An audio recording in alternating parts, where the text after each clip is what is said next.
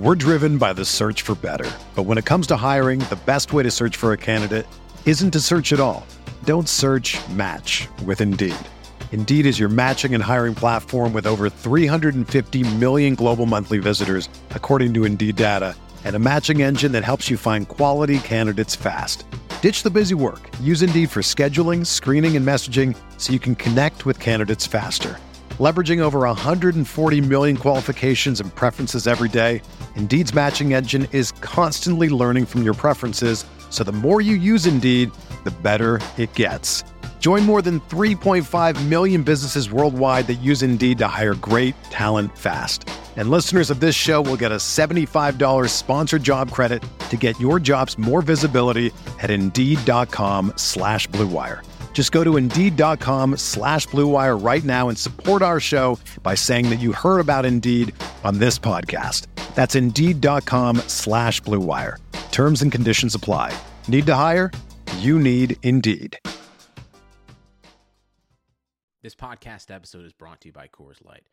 These days, everything is go, go, go. It's nonstop hustle all the time. Work, friends, family expect you to be on 24 7. Well, sometimes you just need to reach for a Coors Light because it's made to chill. Coors Light is cold lagered, cold filtered, and cold packaged. It's as crisp and refreshing as the Colorado Rockies. It is literally made to chill. Coors Light is the one I choose when I need to unwind. So when you want to hit reset, reach for the beer that's made to chill. Get Coors Light in the new look delivered straight to your door with Drizly or Instacart. Celebrate responsibly. Coors Brewing Company, Golden, Colorado. What's good, everybody? We got a packed out show today. Before we do, a couple of housekeeping notes. Check out tavour.com, T A V O U R.com. Beer does not talk until you open it, so we will tell you all you need to know before you buy the beer, including the beer's ori- origin story, what it tastes like, and what people are saying about it. Listen, you guys know I don't like to BS with you guys. Very honest, very open, very transparent with my audience. This is one of my favorite sponsors that we've had throughout the years because number one, I love beer. Number two, it gives me 47 states all in one place. Two to three times a day, they give us a feature beer that is hard to find via the free app.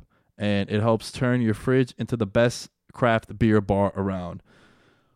Only get what you want. You have total control. This isn't a beer of the month club. It's a holy shit. Watch me experience every brew pub there is community. Use the promo code VETERAN. You will get $10 in cold hard beard cash to use on the app after you spend $25. Again, it's free to sign up and there's no obligation to purchase. Download the app and enter the promo code VETERAN to get $10. Shipping is only $14.90 no matter how many bottles or cans you buy in your crate. Today, Alan and I run through the Los Angeles teams, what's going on with them out there. What do we make about the officiating in the National Football League? Not only this past week in week six, but the last couple of years has been pretty, pretty atrocious. We're joined by Arif Hassan from The Athletic to talk about the Minnesota Vikings and the NFC North and whether or not the Bears will be looking for a quarterback in the next coming years. Shout out to the HTK. And as well, we close out the show previewing the three games of the week the Bears and the Saints, the Eagles and the Cowboys, the Ravens and the Seahawks. And also check out a brand new sponsor in the middle of the show, Bay Bay. Somebody got to pay these bills. These sponsors are doing well. Sit back, relax, take your shoes off, stay a while. Enjoy the show.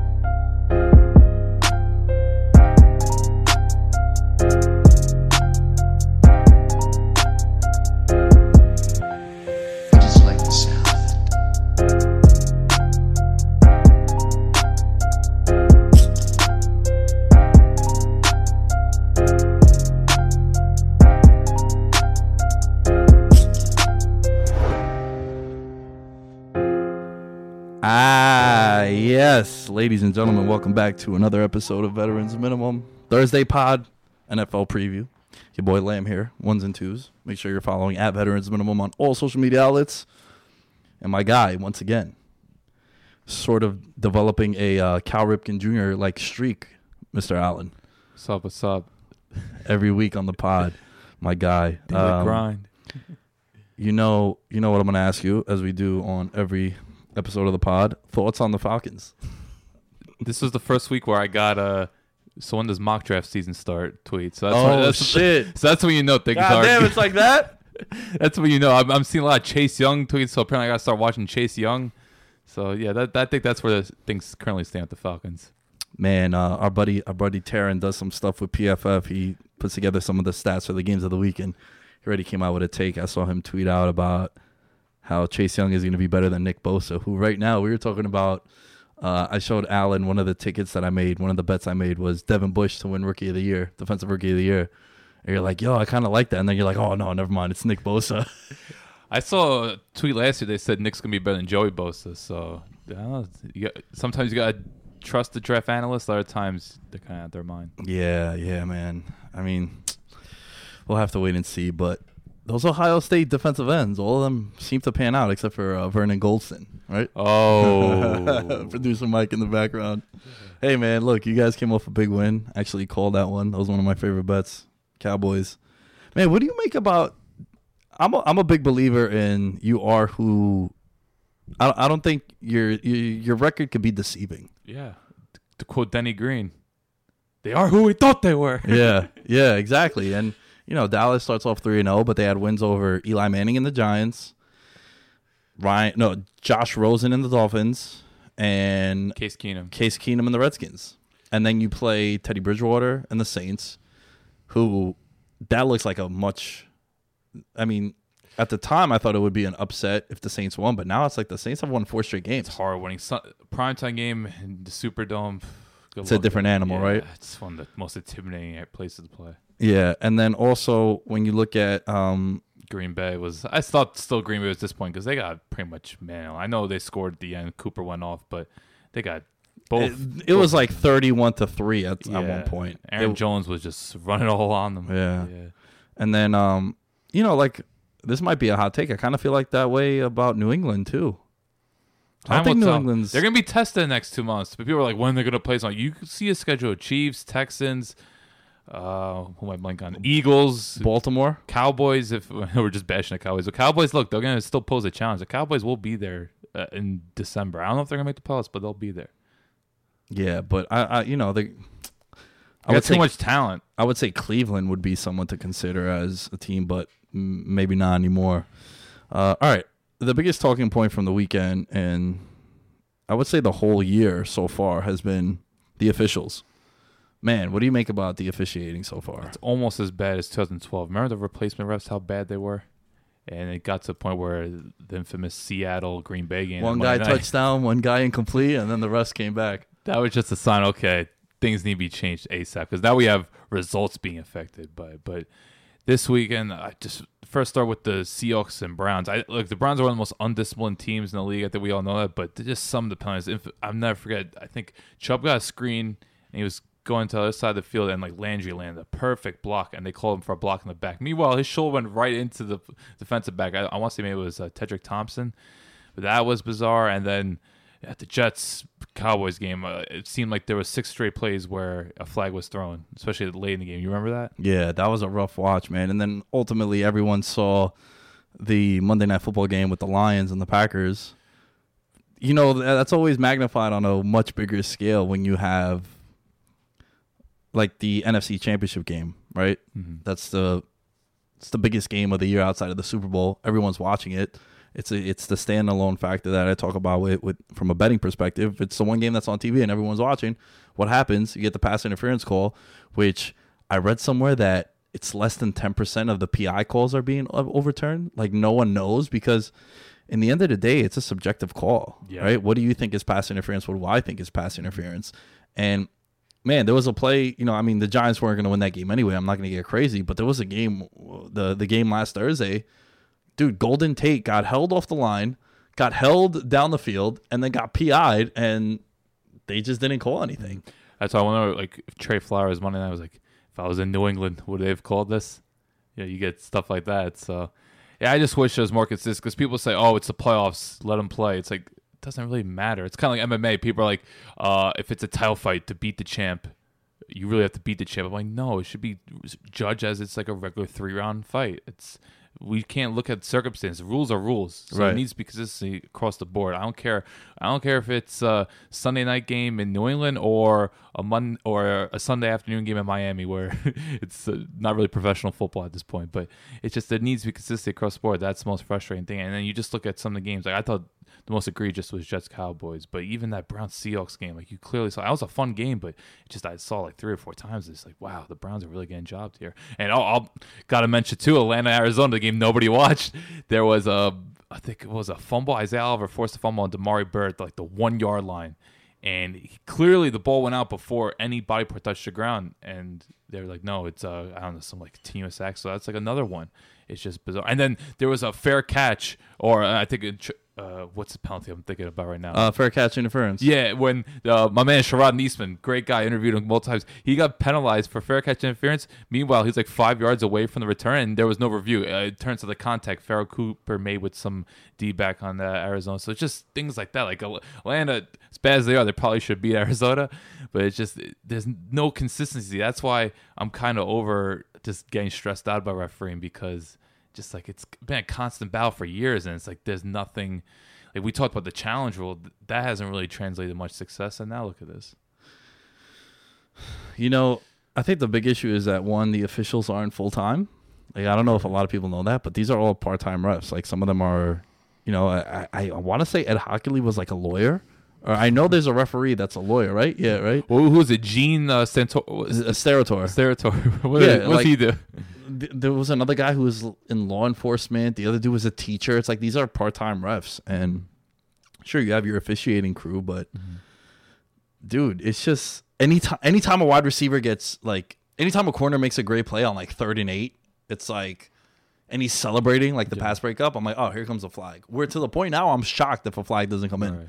It makes the just- slightest bit of contact. yeah, dude, it's just gotten too much, man. It's gotten too much. And again, it's an it's a complete overreaction where the NFL really wants to correct what happened in the NFC title game with the Saints and the Rams, and that's really what it comes down to. It was that decision there. We had the overreaction to again, it's very important to you need to factor in the primetime game and Cowboys Packers. The, was it a catch with Dez Bryant that changed everything? I still don't know what a catch is, man. I I've, I'm done trying to figure it out. Like it's just like okay, who- who knows? You know what the crazy stat is though? The past three years, the average amount of penalties per game was 15.9. This year, it's 18.3.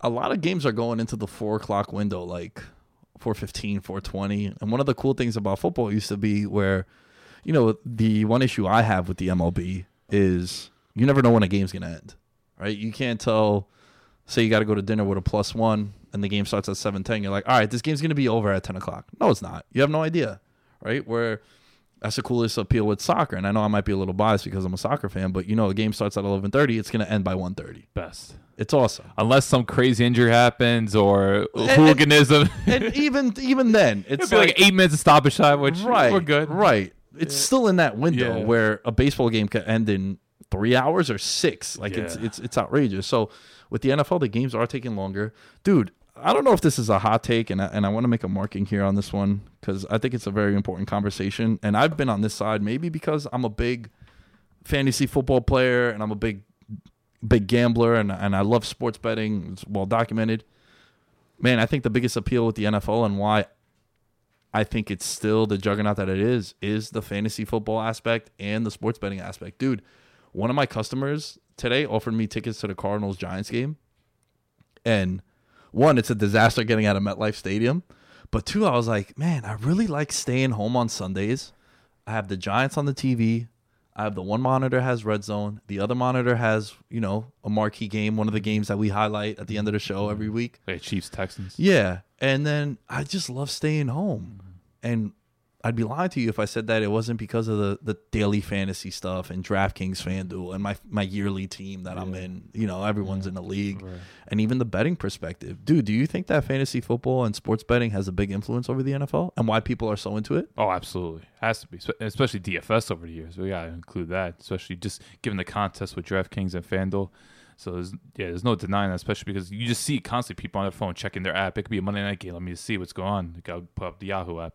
So, yeah, it's. I think it's been like that for at least the past, what, three, four years because we've seen the rise. And we just see now advertisements in New York City, just big billboards of just whether it's FanDuel, or DraftKings, or just fantasy. It's everywhere. You know, you can't really ignore it. man, the NFL is in trouble. I think. I really think that a lot of people are getting soured off the game, and I think the one thing that people are still going back to it is because of the fan fantasy and the sports betting. F- football is our favorite thing to bet on. Yeah. People think it's the easiest. It's not. It's probably the hardest thing. It's it's the one that we do the most. It's the one we like talking about the most. And because there's urgency since there's only one game a week, right?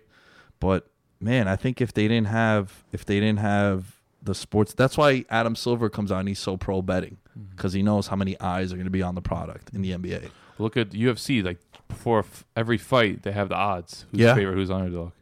Yeah, yeah, that's true, and that that's been going on for years. I remember Jon Anik has always come out. He's and- such a big proponent of gambling. God bless John. yeah, Jon Anik. he was a giant. He's like, yeah, I'm looking at the odds. He is obviously can't bet fights, but like he'll go hard for the NFL. Yeah. So, man, I want you guys to chime in at Veterans Minimum. Let, let us know what you think. If is is the fantasy and the sports betting aspect keeping you interested in football? Because, dude, also, I don't know if we mentioned it on the show or where we looked it up, but uh, whistle to whistle, uh, snap to whistle, the total time that the ball is in play in football, it's about like 12, 13 minutes, depending on what source you use. So, it's a hard sport to sit through and watch. And I love the NFL. I know I, I've kind of been slandering them for the last five minutes. Like I love football, but man, as someone that like really really loves football, it is hard to watch sometimes. especially if it's like a slow pace teams just constantly running the ball if it's not a team that's running more no huddle or just taking shots downfield like it must be a pain to watch like the redskins or something because it's just a constant grind. They're not taking shots downfield and you're just waiting for something. It's like oh another first down run. Oh screen. Just people want to see action. People want to see shots downfield. That's why everyone loves the chiefs or other teams of course. Yeah, and I, I think that also goes back to the fantasy. Like mm-hmm. people, they always say that don't bet the under because it's boring. Like you're gonna root for people not to score. Mm-hmm. unless it's like two real like it, it's like the Vikings Bears then do under because it's just the matchup. Like you have to look at matchups, but for most parts, like ah, oh, why we go under? Because you got to put. There's always gonna be emotional investment. It's very hard to be objective for a lot of fans, so uh, I can understand it. Yeah, and I, that, that's the thing I always say that if you could be honest about your team, you can make good money. I wish I would have listened to Alan because I was showing him before we started recording the bets I made on the Falcons this year. Oh boy. Told you a lot of uncertainty going into this year. Oh boy. But all right, let's move on to uh, a big a big talking point as well. Big trade in the NFL. Man, what do you think about that trade between? Well, first of all, Two, I would say. two trades, right? So Marcus Peters goes to the Ravens. Not a bad secondary now. I thought they were a good secondary. Yeah, but it was. I know Jimmy Smith's been banged up. I like him and Humphrey, and yeah, Earl Thomas and Jefferson. Oh, Jefferson, I think is out for the year. So all right, no, actually they're kind of banged up. yeah. Yeah. But but also like Jimmy Smith was either suspended or hurt. He's been hurt. Yeah. yeah. I think the real issue with Baltimore is just for the first time in years they can't get after the passer. All these years of letting their edge rushers go to free agency, like losing Za'Darius Smith was a big thing, and you know over the years they lost guys like Pernell McPhee or um, who else I missed, like Arthur Jones. So there's different sorts of defensive lineman pass rushers. Now all of a sudden they finally have seen what happens when they lose them. Like right now you have I think McPhee's back and Matthew Judon Judon, but I think now they're like the second worst team when it comes to generating pressure. pressure. So I think that's the real concern of Baltimore. So I don't know how much Pierce is going to solve their issues getting after a quarterback, but you know, we'll see. And look, I've I've been a I've seen the Giants win Super Bowls with Aaron Ross and Corey Webster as corners. Mm-hmm. Is it great to have a guy that could blanket someone? Yeah, absolutely. But you always hear corners say, I can't guard someone for six seconds. Mm-hmm. You need to have pressure. And a good pass rush can cover up some of the deficiencies you have in the secondary. And even if you have a Darrelle Revis, it's cool. He could shut down one side of the field. But if a guy is eventually he'll put his hand up and mm-hmm. cut his route short or cut his route long, turn his route up the field, and he can only do so much. And look, Marcus Peters is Gambles. Like I thought he was to be like a top five corner, even though he gambles a lot. I thought when he was a I was like no, he's still a playmaker that makes up for it. But now I feel like he's kind of going a similar route like DeAngelo Hall did. Like DeAngelo Hall when he first was in Atlanta, like he, people were like, wow, okay, yeah, he takes risks, yeah, he missed tackles, but he's just in terms of being a playmaker, in terms of just you know at the catch point, this guy just makes plays, but. You just the antics, the coverage breakdowns, the gambling. Just the more mistakes you make, and then the less interceptions or turnovers you create, criticism's going to mount. That's why Hall eventually You, know, got traded from Atlanta to Oakland. Last in Oakland eight games. Rob Ryan's like, all right, I can't deal with this guy. Then he went to Washington. Guys, payday did a couple of good things there, but it is. I see Peters right now. His career path eerily going the same way as D'Angelo, as a guy that I think his reputation outweighs his actual production. I think it's always very telling when a team gives up on you, right? Fifth round pick. This is his. This is his third team in two seasons. right? And you know, look Two and at a half seasons? Andy Reid and Sean McVay are very, very respected names. It's kind of like the whole Brand Cooks thing. It's like, okay, Bill Belichick and Sean Payton kind of said you're expendable. Yo, I'm sorry, not a more overrated wide receiver in the game than Brandin Cooks. Yeah, I can see. I'm trying to think of anyone else. Can you put? Can you pull up his salary? He has to be like top ten in annual pay, and he runs one route. I want to go, go, go. Go in like a drag where I'll catch a pass underneath. And Unless it's off play, well, he'll run like a deep cross or play action. But you know, McVay, he always runs those play actions. So like he, but in terms of route tree, he is very limited. And if you press him, forget about it. right now, with Gerald Everett emerging in that offense, he's like the fourth option on that team. Right, Cooper Kupp's just taking over. Cooper Kupp, And Robert Bob- Woods. and Bob Woods. What's his annual salary? Highest paid NFL wide receiver? All right, that had to be a long time ago. That Oh, he's eighth. Eighth highest paid Eighth. wide receiver. I don't even know if he's top thirty.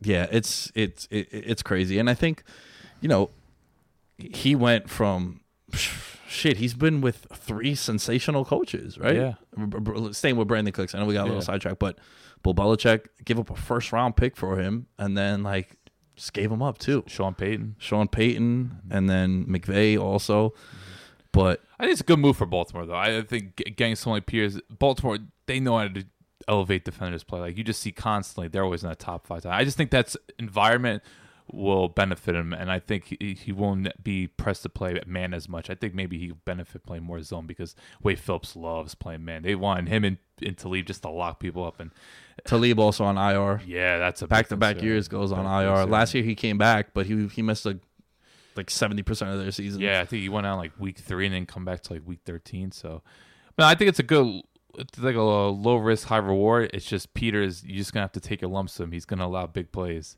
But hey, in that division, it's not a whole lot there in terms of you know passing offenses. So we got to mention the guy that went over to the Rams.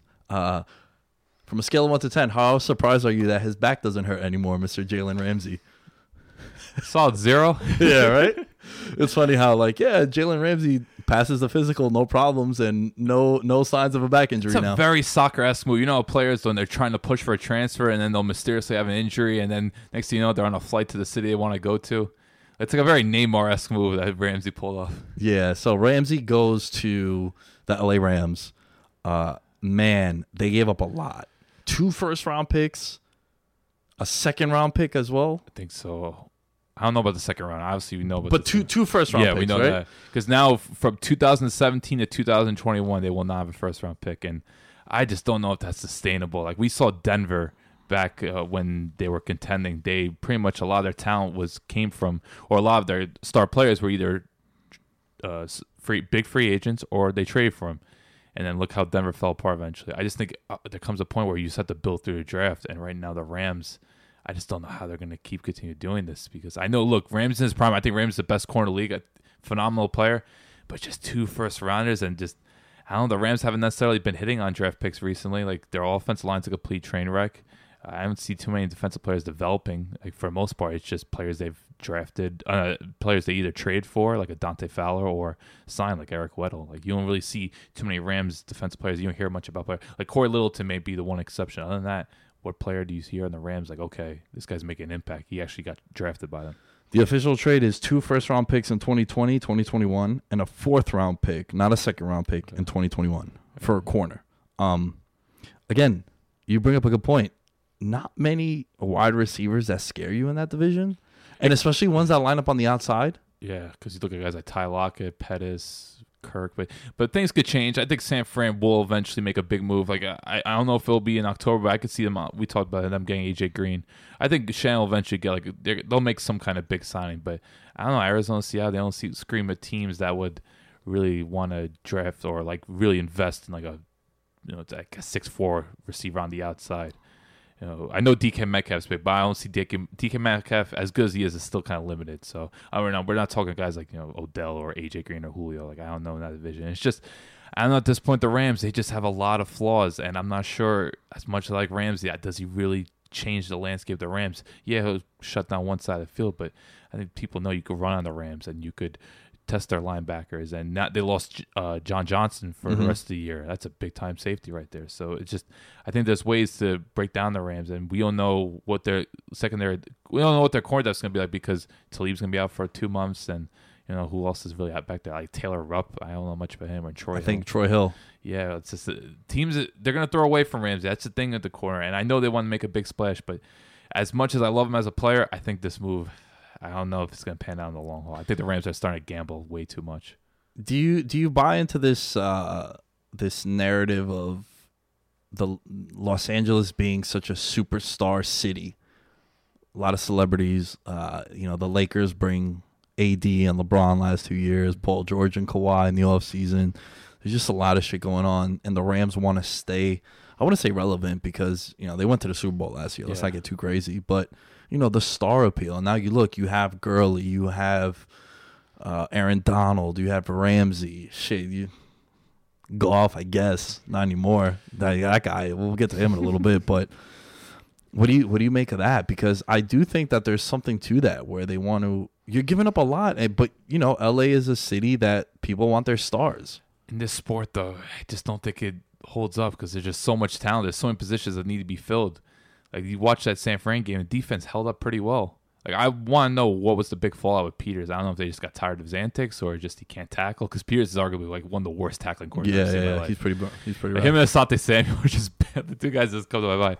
But it's just in the, in football, eventually that depends. Like you want to build super teams, like what happened to the Eagles back in 2011. Just you have all the star talent, but it just you have one or two major flaws. Like that offensive line is one of the worst in the league right now. They got destroyed by San Fran, and they've been picked on quite a bit over the past uh, few games during their losing streak. So I just eventually you just have to look at the balance of the roster, and I just think you see the best teams know how to draft talent. Like eventually, just constantly rely on big time signs and trades. I think it just catches up to you. And as great as McVay is, and great as Wade Phillips is, and look at that division with San Francisco. They're in one of the toughest divisions in the league now. And, you know, even even the Cardinals are going to start getting interesting. You know, they're interesting right now. Yeah, they'll be playing. You know, they're playing a lot more twelve personnel. They got rid of that. You know, uh, I think it's called it's ten personnel where it's like four wide receivers and they like love David spreading Johnson. the ball. Yeah, Yeah, and you know, uh, shout out to Kingsbury. He's made adjustments where it's like, yeah, you know what, this isn't Texas Tech. I can't just run this all the time. And they're getting the tight end more involved. They ran a beautiful play against you guys. Maxx Williams, the tight end throwback. Holy shit! Shanahan salute. Oh man, oh That's a Shanahan special, man. Yeah. Oh Yeah, man. Dude, it's so weird because it's Baltimore, they like to play the tight ends. They drafted Maxx Williams in the second round. They just totally gave up on him, and now he's in Arizona. But yeah, the NFC West, I'd say NFC West and NFC North are probably the top two divisions right now. I'd say the NFC West is probably the funnest division too. Oh, like it's even fun. even you know like, man, I'm sorry, but the the Bears are boring to me. We're and Ooh, a defense is great though. I'm a I'm a defensive guy, so I gotta understand. man, listen, they got they got lit up by the Raiders. I don't know. I lit up some bitch strong. They got pounded. Yo, the ball is on the three yard line, and Derek Carr has to go 97 yards against that right, that- defense. I forgot about and It's like, come on, man. You know, like Tyrell Williams didn't play. He did it with like Josh Jacobs and and Hunter L- Renfrow. London's a crazy place. I don't know. Things happen in London. That's what I'm gonna use as excuse. Jesus, God But Almighty. I love that Bears D. But yeah, they could be a bit dull. I think the, still the Lions are kind of dull. But but yeah, what I'm saying is, you know, Cardinals Niners, you'll tune in because you're like, yo, the the Cardinals are a fun offense, you know, and, they they're going to be in all coaches, these, yeah, they're going to be in these wild shootouts all the time. yeah. So they're going to be in a shootout this weekend against uh, my beloved New York Giants. Are you ready for the Daniels better chance from the crowd? Oh, okay. Is it even gonna be like a big crowd? Like, are people invested? I guess people are still kind of. No, no, I think I think with Daniel Jones uh, starting now, it's it's brought some life to the crowd. Um, what's up? Yeah, yeah, one Yeah, game out, yo. We'll get we'll get to the, the preview true. there. But, oh, what- what- what's your thoughts about Rams? Then? So he's he's obviously fantastic. Yeah. Um, I'm never gonna agree with giving up first round picks for anyone but a quarterback. That's just me. Okay. That's just me. Not even Um, like like a Khalil Mack. I feel like Khalil Mack's different. well, Jalen Ramsey could be that kind of impactful player on defense too. But Khalil Mack snap to snap. Right. That's the thing, like edge rusher. Right. Yeah. Yeah. You know what? You're right. You're right. I'll give you that. But still, that that was It's a hefty price. Don't get wrong. Like like the Falcons after they they the Julio trade, you know, two first rounders, a whole bunch of players. Like, yeah, it worked out in 2011, 2012, but then the next two years they won combined 10 games and they've kind of floundered. So it just when you invest so much draft picks into certain talent, and then you you have to draft all the time, pretty much. Like the year in year out, if you if you only have four or five picks, you have to hit on. That's why I think it's a bit of a concern with Chicago. Like you better hope guys like Montgomery pan out, otherwise that Khalil Mack trade's going to. Lose. Better hope that quarterback pans out. Well, I, I've kind of already that ship has sailed already. Yo, if the Bears got a phone call from the Jaguars and they're like, "Yo, Gardner Minshew right now for Trubisky," I take it. I was thinking about Mariota. I feel like Mariota should go to Chicago. Just a whole clean. yo, you know who would be sensational in Chicago? He'll never go though. Philip Rivers. damn. I, uh, we'll get the charges, but I feel Rivers is diminishing. I don't want to say it, but Yeah. I want to say, it, but uh, Poor fucking guy, man. All this, these guys played 14 straight years. Plays, tears his ACL, he gets surgery, diminished. gets surgery on Tuesday, plays Sunday against the undefeated Pats, and all he has to do year in year out every single day is a new guy goes on IR. Let's. Do you think? Do you think the Rams? How much does this elevate them now? Because right now they're not in the playoffs, and I don't know. T- we know two teams in the NFC West are gonna make the playoffs minimum. You know, could they do three? I don't know because Carolina's. Well, mer- are you sure though? Because I think now, I think Seattle and San Fran are definitely making the playoffs. man, I think there's like 10 teams that are are really in contention for those. Seattle looks great. San Fran looks great. At San Fran, that schedule is light. Yeah. So I just I look at We those- spoke about that, man. I told you they did. might be like eight and two after ten games. You did. And and one of the losses I had was to the Rams. I figured the Rams, I extra time to prepare. Seattle, then they I think they play Seattle like week eleven. Man, that was one of my favorite bets last week because McVay, all the the story came out about you know extra time to prepare. Um, Niners in a tough spot playing on Monday Night Football. Granted, they don't got to travel much, San Francisco to LA, but still, that's a shorter work week because you give your guys off on Tuesday. But yeah, hats off to them. Now going back to Ramsey, the, the last thing I want to I want to end on, and then um it'll actually segue into the LA teams, I guess, is I do think it's a hefty price. I do think that they just have a lot of guys that they got to make decisions on, right? Cooper Kupp is going to have to get paid soon. What do you do with Gurley? Do you cut ties with him? Cory Littleton. Cory Littleton? you want those three down linebackers. yeah. And, you know, Goff contract kicks in next year. And a lot of people are saying, oh, you know, Gurley, Gurley's fall from grace. Look, I still think Gurley's solid. Is he going to be putting up 30 points a week on your fantasy team? No. That's done. They don't want to do that.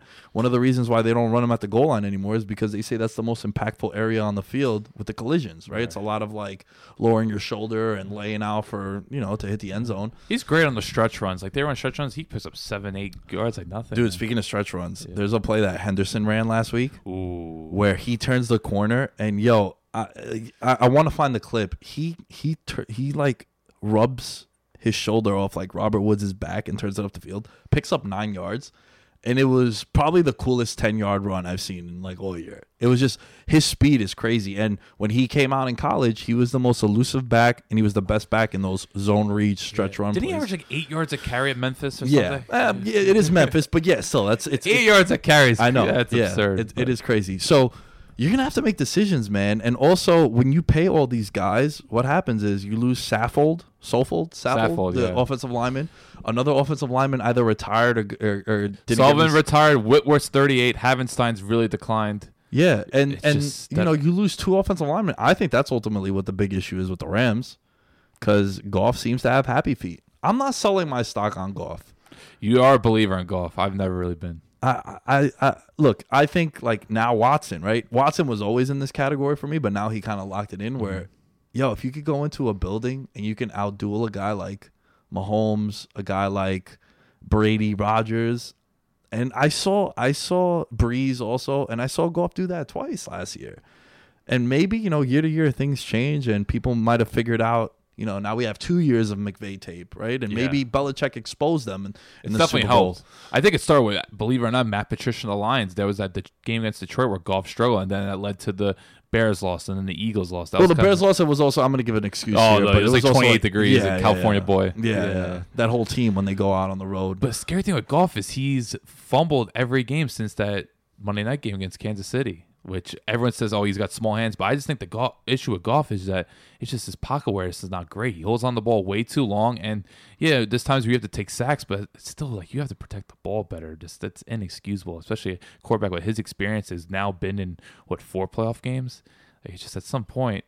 Now, granted, I think that streak will end this weekend because they're playing the Falcons. So, uh, like that offensive line, it'll be, it'll be a nice, nice little uh, one week. Real, uh, uh, It's unfortunate that your team has become the get right spot. Oh, absolutely! Come on, look at the Houston. Houston was coming off that bad game against Carolina. They got Watson took like seven sacks. They only scored ten points, and then they were breaking records. Will Fuller put up like what fifty eight fantasy points. Yeah. So Should have had like 70. He got Yeah. tackled at the one Well, twice. How about last weekend? Dropping, drop I what two touchdowns? It's just classic Will Fuller. But I want to stay with the LA teams, but uh, hopefully we can get back to Will Fuller because I, I do have an interesting talking point on him. Uh, Chargers two and four. Yo, what lost happened on winnable games? Yeah, what happened on Sunday Night Football was outrageous with the home field. Dude, did you hear when the when the Chargers were on the offense, the crowd was yelling defense, and you would have thought it was the other way around? Dude, it's so embarrassing. Like That's there- another thing that Philip Rivers got. I'm a, I'm a Philip Rivers truther. I love Phil Rivers to death, man. But it's just damn. I feel so. Dude, that guy also like no home field advantage. Thank God they draft well because they do.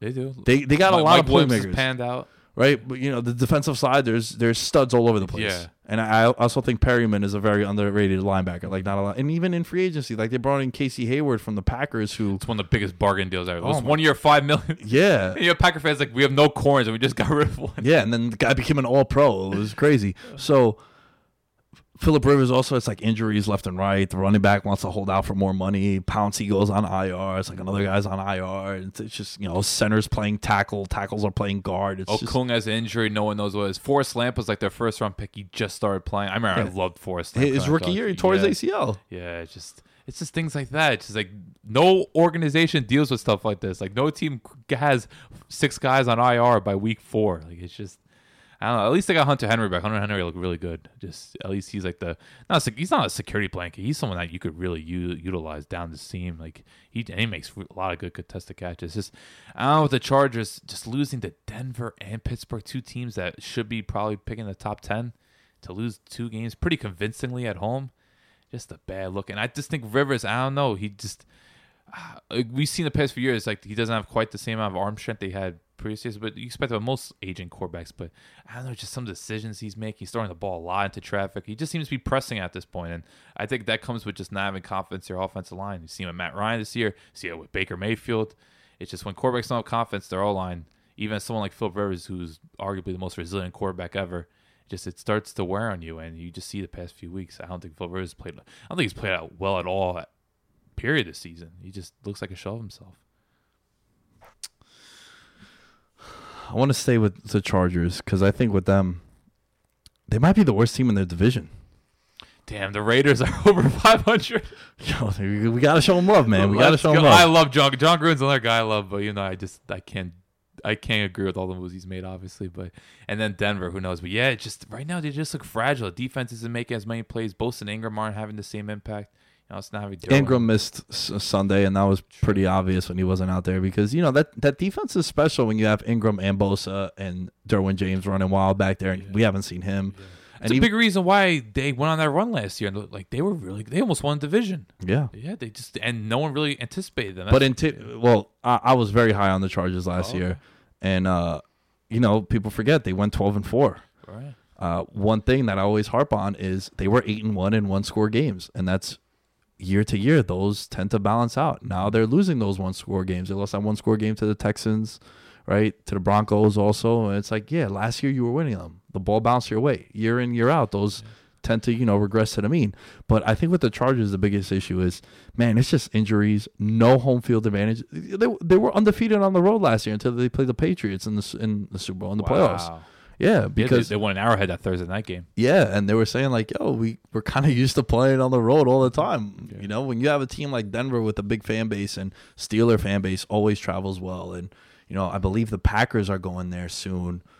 And Dude, they still got to play the entire NFC North. That's like the toughest division. They haven't played any. Like just losing these gimme games between Denver, Pittsburgh, And I think they've already had. Four, I know they have no home field advantage, but they've already played at home four times. And it's just a team like this that has to go into cold weather. Whether it's I don't know who they're playing away, but I assume either Chicago or Green Bay. Uh, well, Chicago probably because Green Bay's home, but it's just I don't know how they're going to transition. It's just the constant injuries, and I just there's not much to be optimistic about, especially because, as you know, bad O lines don't travel well. That's like one of the most infamous sayings. And it's just now that their defense isn't forcing the same amount of turnovers or just big plays in general that they made last year. Just I don't know. And like Keenan Allen's having a monster year, but no one's really talking about it because the Chargers are losing and. Just, and and Melvin Gordon really hasn't had much of an impact. So I, if I'm a Charger fan, I'm very concerned right now. Man, uh, Melvin Gordon, I think, has really hurt his stock. Especially when Yeah. you look at what he's doing now since he's come back, and look at what Austin Ekeler was doing Mm-hmm. prior to him having Melvin Gordon come back into the fold. And they're really trying to work with Gordon, but it's just those screens aren't really going anywhere. While we see Ekeler out of the backfield, Eck- Ekeler's just more of a versatile weapon. And considering the Chargers are always playing from behind, it limits Gordon's impact. If I was them, I would try try to trade one of them, and I would I, would- I would probably try to trade Melvin Gordon, just because of Yeah, the name. tried, though. I know. Yeah. yeah. it's easier said than done. Yeah. But I think, man, I think Austin Ekeler next year, come fantasy season, he'll be a first or second round pick if he's a starter with the Chargers. Oh man, I don't know if he get on that workload though, because you see Justin Jackson was kind of getting to the fray. yeah, but he was he was getting like still put him numbers. yeah, he was getting like eighty percent of the, the the snaps in that backfield prior to him coming out, and he's a monster out the backfield too.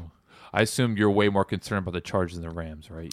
It, also, to be fair, they have one extra win. I do think that their schedule is a little lighter than what the Chargers was is to come up. Like you said, a, a couple of gimme games. That's a gimme game against the Steelers. I'm sorry, you're on your third string quarterback, and Denver should be a gimme game. it should be. Yeah, when They're you're playing four. Yeah, when you're playing them at home, also. But you know what, Denver? Talking about officials, man, one of the worst calls was the Trubisky hit. Bradley Oh, Chubb. my that was horrible. that was- 15 yard penalty, and then Trubisky. You know, the, the oh. one thing that he could do well is he ex- extends a play. He hits one of the wide receivers on the middle of the field, and then Piñeiro, Piñeiro hits a 53 yard field goal in Denver, which They're anyone can hit. Denver, 50. Denver plays hard. You know, Vic Fangio, he's always gonna have his players. They, they play for him, but it's just at some point with the Chargers, you just with all the talent. Because you look at these teams, all this talent, it's like why they can't put together. But I just think the offensive line, just the defense not making enough plays, is really hurt them. But I don't know. I still I want to have more faith in Rams, even though when you look at, it, I think the NFC is way more harder to figure out than the AFC. AFC. I still think there's a lot of bad teams there. Like the AFC East, kind of irrelevant. Although credit to Bill, Bills you gotta put up there. But honestly, AFC North's a disaster right now. That's the one division, and there's Yeah. so much uncertainty in the South. It's just with the NFC, every division you have two or three teams that you have to acknowledge. While the AFC, it's, it's like, all right, maybe there's like seven, eight teams. Man, Bills are going to fuck around and go like 12 and 4 this year. Man, I don't know. Uh, and, and uh, yo, their their schedule is not that crazy, and they also they have a really good ass defense. That defense, defense is they legitimate, built- they and they're gonna keep them in games. yeah. Their offense, like Josh Allen, is a dope fantasy quarterback. I guess I would probably pick him up if I was in the league because his schedule was like Already a cakewalk. Yeah, nice. To nice. cut Jameis. Nice. Oh my god, that guy. Jesus Christ. You mentioned Mariota before them too. Oh boy. Uh, but yeah, man, I, w- I would say I'm a little more concerned with the Chargers because also, you know, Goff is what 24. Philip Rivers is 37. And I trust Mc, McVay is going to work around it. They're going to they'll game plan around this offensive line. I'm telling you, when they unleash Henderson, that's going to be a way that they could re-sign Littleton. Mm-hmm. They could pay Ramsey, Cooper Kupp because they'll cut ties with Gurley. right. Dude, and and they've also beast, lost man. some really good games. Like that Seattle game they should have won. It was their only hits to kick. right. Yeah. So right. it's not, game it's not of like, inches, man. Yeah. It's not like they've been vastly outplayed. The San Fran game was all right. That was really ugly. But look, San Fran looks like a legit contender. Like I would say, other than New Orleans, I think San Fran's got to be what the second best team in the NFC right now. I'm kind of upset that I didn't I didn't talk them up even more. I picked them to win the division, and that and the Cowboys going eight and eight, which now doesn't look too bad, were the two that I got the most heat for. Okay. People were like, "Yo, you are crazy with San Fran. I don't see it. I don't see it." I'm like, "Look, when you go out and similar to what the Giants did, the Giants were really bad on defense, and they spent 200 million dollars in guaranteed money, and they got top edge rusher, top corner, top defensive lineman." and they spent draft picks on the defense, and that's literally what San Fran did, right? Kwon Alexander, they uh, they get Dee Ford, Nick Bosa, rookie of the year. You're getting more from Buckner and Armstead now because you're not asking them to be 15 sack guys and shit because you have Bosa and all that. And, and yo, Richard Sherman's been balling out too. that veteran what, presence. what spoons looked a lot better too. Uh, uh, Tar, He's another one. Yeah, they got a lot of young corners. Jimmy Ward is like they were just making plays against the Rams. So uh, yeah, I, I still have faith in the Rams. I just think they have enough talent. And just you have to trust that coaching staff. But it's just uh, offense line, Goff. Those are the two things that you look at. Here comes the money. Here we go. Money talk. Here comes the money. New sponsor for Veterans Minimum and a special, special shout out to the good folks over at Manscaped. Support for Veterans Minimum comes from Manscaped, who is number one in men's below the belt grooming. Manscaped offers precision engineered tools for your family jewels, baby. Listen, what a fantastic, fantastic play on words. That's why Manscaped has redesigned the electric trimmer. Their lawnmower 2.0 has proprietary, that's a bar, skin safe technology, so this trimmer won't nick or snag your nuts. Manscaping accidents are finally a thing of the past. I've had my fair share. If you've seen me, I am very, very hairy, folks. That comes from being a dirty, dirty lamb of Greek descent. And you don't use the same trimmer on your face as you're using on your balls because that's just nasty and that's ratchet. Get 20% off plus free shipping with the code VM at manscaped.com. Always use the right tools for the job. Your balls and I will thank you later. That is manscaped.com at checkout. Use the promo code VM for 20% off and free shipping. Dollar, dollar. Dollar, dollar. All right, back to back weeks. We have another sensational guest on from the Athletic. Our guy Arif Hassan. Arif covers the Minnesota Vikings, who quietly four and two. Arif, thank you for joining the show, man. Yeah, thanks for having me. So let me ask you about the Vikings because I think Kirk Cousins is one of the more polarizing quarterbacks in the NFL. What are just your thoughts on Kirk Cousins just as a whole, just as a quarterback, uh, aside what the contract situation is? And I know a lot of times we do need to factor that in. You know, what are your thoughts on Kirk Cousins just as a whole? Well, I think the reason he's so polarizing is because it kind of depends on what game you catch him in. I think inside games he's very consistent from throw to throw, but between games, from game to game, he's very inconsistent. And so, you know, when you when you see him play against, uh, you know, a, a low level defense, he'll do better against those defenses than even some of the elite quarterbacks in the NFL. So he'll outperform them. He'll get 11 yards per attempt. He'll string, you know, 80% completion rates. And then you see him against a really good defense, and he'll do about as poor as some of the worst quarterbacks in the NFL. He'll have a below 50% completion rate. He'll have below six yards an attempt. You know, he'll throw a couple of picks. And so it's very difficult to square this quarterback that really plays just lights out against some of these poorer defenses, even better than some of the best quarterbacks in the NFL, uh, with a quarterback that just can't struggle. And I think a lot of it just has to do with the fact that he's very much a quarterback that needs to play in rhythm. And when he's in rhythm, it's very difficult to find a better quarterback in the NFL. So on the whole, you know, he's kind of an average quarterback. But I think when people say stuff like, you know, you can't win a Super Bowl with him, I think that's kind of what they mean. Is that, uh, you know, when it comes to performing against high level defenses, you know, the goods aren't there. So it, it's difficult to figure him out and break him down. And maybe he'll have one or two good games against those kinds of defenses, and, and that's all you really need to, to to make it into the Super Bowl. But he- he's he's polarizing for a reason. He's very difficult to break down. Dude, I think that's the greatest explanation of Kirk Cousins I ever heard. No, I'm not even kidding about the watching him throw to throw as Yeah. opposed to game to game because it's so true. And and especially when you catch him like, you know, primetime games, he's kind of, you know, a very bad record on primetime. Or just away games in general. Like last season, when especially when the Vikings are playing, say Seattle, Chicago, or New England, just their offense could move the ball.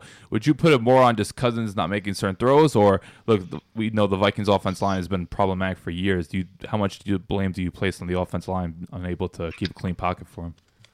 Well, I, I think that because it, it kind of works in concert with itself. Like I think if you give a different quarterback the same offensive line against some of these defenses, you'll see some really amazing performances. Uh, you know, like say, you know, Patrick Mahomes or Russell Wilson or whatever, right? Um, but if you put maybe another statue of a quarterback um, behind the same offensive line, you know, Cousins is kind of outperforming, you know, that statue because he's got a tiny bit of mobility. He doesn't have a ton of pocket awareness, but you know, he's got enough where if you've got a bad offensive line, he's not going to look like a statue, but he's also not going to save the offensive line from themselves, as it were. He's never going to make that offensive line look better than it is. And so, you know, to say, you know, you blame one or the other is kind of difficult because it kind of depends on the style of quarterback and, and what investments you make. I'll say that the offensive line situation is not ideal for him because again he's a rhythm quarterback. You know he's best when he gets the ball out as soon as the drop back ends, and if there's pressure in his face when that happens, very often that's the offensive line's fault, and he can't improvise his way out of it. And so he can only play up to the level um, that the rest of the offense is giving him. So yeah, you could say it's the offensive line's fault, but even if it's a good offensive line and they're up against a good defensive line, you know, how good can he really be? So, uh, yeah, not having an ideal offensive line, and it's a below average one for sure. Not a ton of quarterbacks will make that one look good. You know, that's going to make him look worse. But at the same time, you know, he's just not the kind of quarterback that's ever going to make an offensive line look better than it is.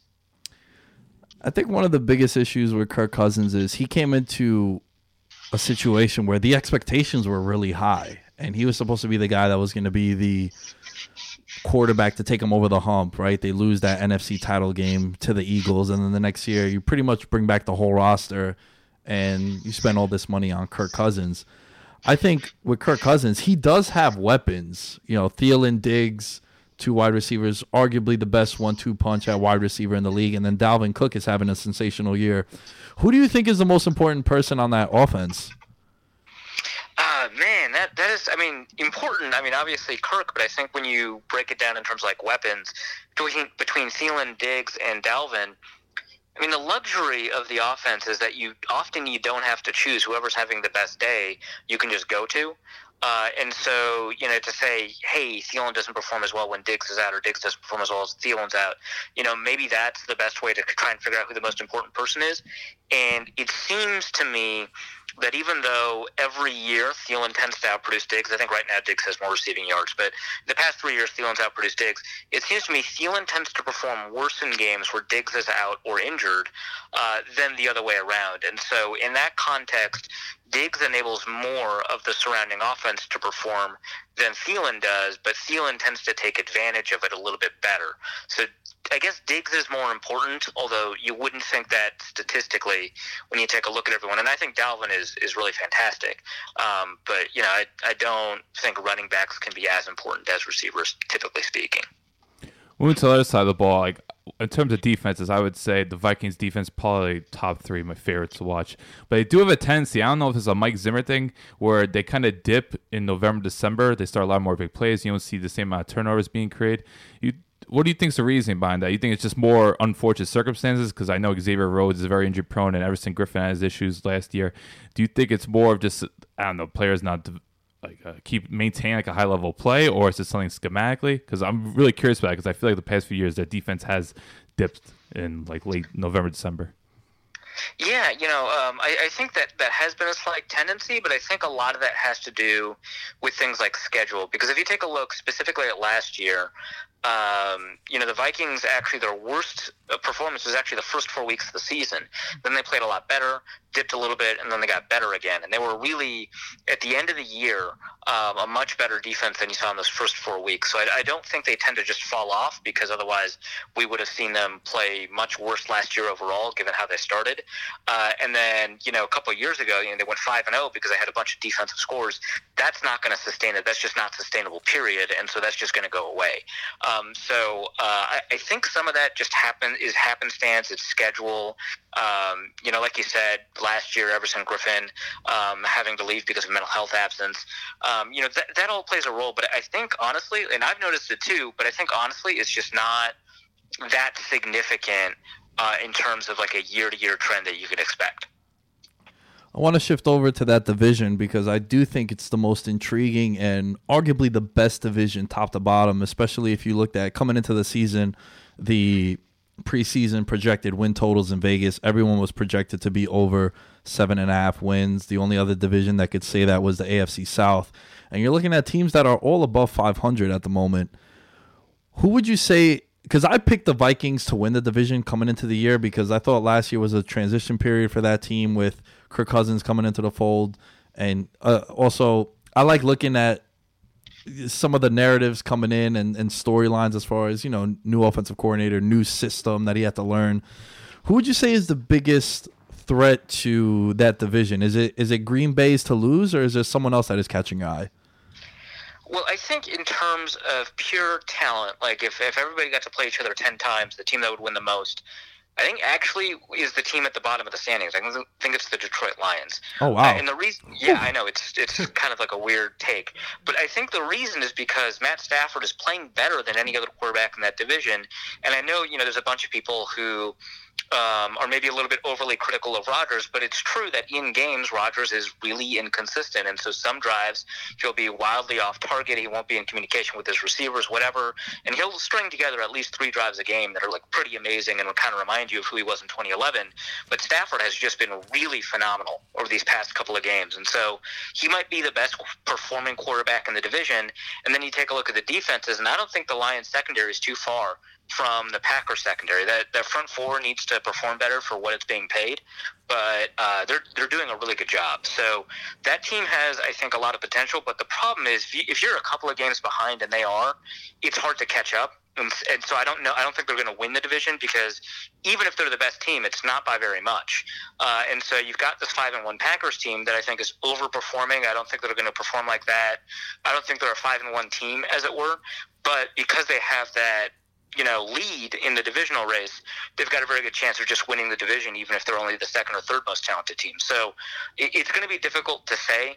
Um, I think the Vikings are the best positioned to win the division, just because I think they are a little bit of a better team than the Packers, um, and they're not as far behind as the Lions are in the division race. So they're they're in they're in a better position to win. Plus, the their next divisional games, uh, besides this upcoming one against the Lions, are all at home. Um, so they've got a couple of advantages, but it's like you said, it's a tough division. They've got the best out of conf- or out of division record of any other division. Uh, it's like a it's seventy three percent win rate out of the, it's crazy, um, and so uh, there's there's it, it's going to be a bloodbath trying to figure that out. Uh, it's a two part question because the Bears are one of more uh, not just intriguing, but they're kind of unpredictable. One. Why can't Mitch Trubisky throw to his left? I'm setting you up for that one. And the second one, what do you make of Matt Nagy at this point? Because I feel like he's very much still an enigma that no one could really figure out. Yeah, uh, Mitch Trubisky throwing left is just kind of this funny observation I had that you know, for some reason is borne out, and then and then it didn't bear out. You know, he was able to go off against the the Tampa Bay Buccaneers defense last year, and since then he'd been able to throw left, and then this year doesn't seem to be able to do it again. So, uh, you know, I talked to some people. You know, some people think it's not real. Some people think, uh, you know, there is a mechanical issue at, uh, in display when he's throwing kind of across his body. I know Derrik Klassen uh, at QB Claus thinks there's a mechanical issue at play for him. Um, but you know, I, I can't say I know enough about quarterback mechanics to say, you know, for sure whether or not it's because his his lead foot doesn't open up properly when he throws to the left or something. So uh, it is pretty funny. Um, as for Matt Nagy, you know, I think I think I think well I think he's being held back by Trubisky. You know, I, I, think that you know he's a he's a pretty great you know offensive designer and play caller. I think he needs maybe a little bit of help as a head coach. You know, when when it comes in, you know, Mike Zimmer's the same way. He's a great defensive play caller, but as a head coach, he needs a little bit of help. I think the same is true of Matt Nagy, um, but I don't think we'll learn that much about him until you get you know a, a, a higher quality quarterback in the building, and so you know, he's done a lot with Trubisky. He made Trubisky look really great uh, at the end of last year, or at least better than he is, and so he deserves a lot of credit for that. But you know, maybe his bag of tricks is running out, but we're not really going to know until he's got a, a higher quality quarterback to work with. Give me a give me a percentage you think that Trubisky will stay the Bears quarterback two years from now two years from now, at fifteen percent, he's just not playing very well, man. I hear you, man. I, I, you know, one of one of my, my buddies, Tim, who used to be on the show, he he bet Trubisky to win MVP. He spent about seven months just chewing my ear out because I was like, dude, look, you know, um, I was a sensational high school quarterback uh, myself back in the day, uh, Arif. Uh, tremendous, tremendous Sunday flag football quarterback also. But I do love the quarterback position, you know, to get a little serious here. And I never saw it, you know. I thought it was a lot of it was the scheme and, and Nagy. And look, sometimes you need to have the wizard in that offense that's, you know, running your system. But bad mechanics, you know, couldn't throw to your left. That was something that I, I saw too. His timing was always off. And a, a lot of people just went back to that Tampa Bay game. It was like, oh, you know, he threw all these touchdowns. It's like, yeah, but Tampa Bay's defense was a get right spot for every quarterback that played them last year. So I'm with you about Trubisky. I don't think he's the answer in Chicago, and ultimately, I think he's the reason why they won't hit their ceiling as an organization. Yeah, and, and that defense. I mean, speaking as a, a, a Vikings reporter who sees a defense perform year after year, for most teams, most of the time, a defense is just not going to hold up long enough for you to be able to get another quarterback in there uh, and take advantage of how good it is. I mean, you take a look at how long the Seattle defense lasted, or uh, I guess the Jaguars defense is still all right, but I think we both know that it, it's kind of hit its peak a couple years ago, and then obviously the Broncos defense that didn't last. So, you know, most teams most of the time they're not going to have that defense last long enough for two franchise quarterbacks to try and and test it out. So, I yeah, I think that the fact that they missed on Trubisky in a draft where you have two MVP quality quarterbacks just sitting there in the first round that's rough. um, and uh, and it, it might be what gets Matt Nagy fired, maybe unfairly. Uh, and uh, and uh, this, this Bears team, you know, a lot of people thought it was going to win the division. It won the division last year. You know, I, I didn't expect them to because of Trubisky. Uh, and it and it kind of sucks because they're super talented, and I kind of want you know Khalil, Mack to like tear it up. Reef, last question.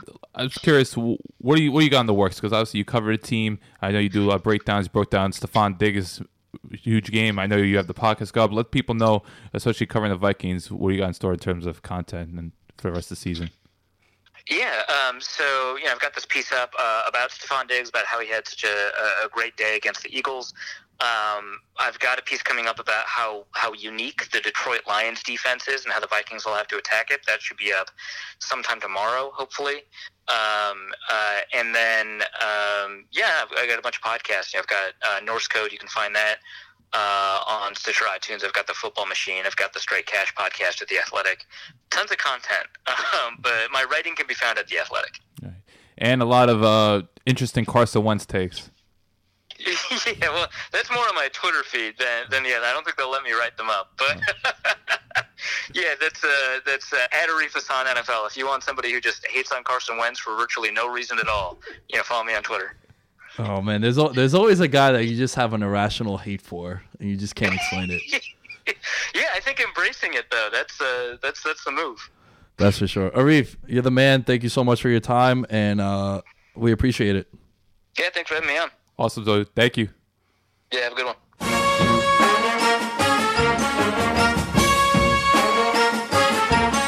All right, let's get into these games of the week. Um, I don't know, man. Anytime I have to break down the Bears, I'm kind of just like, eh.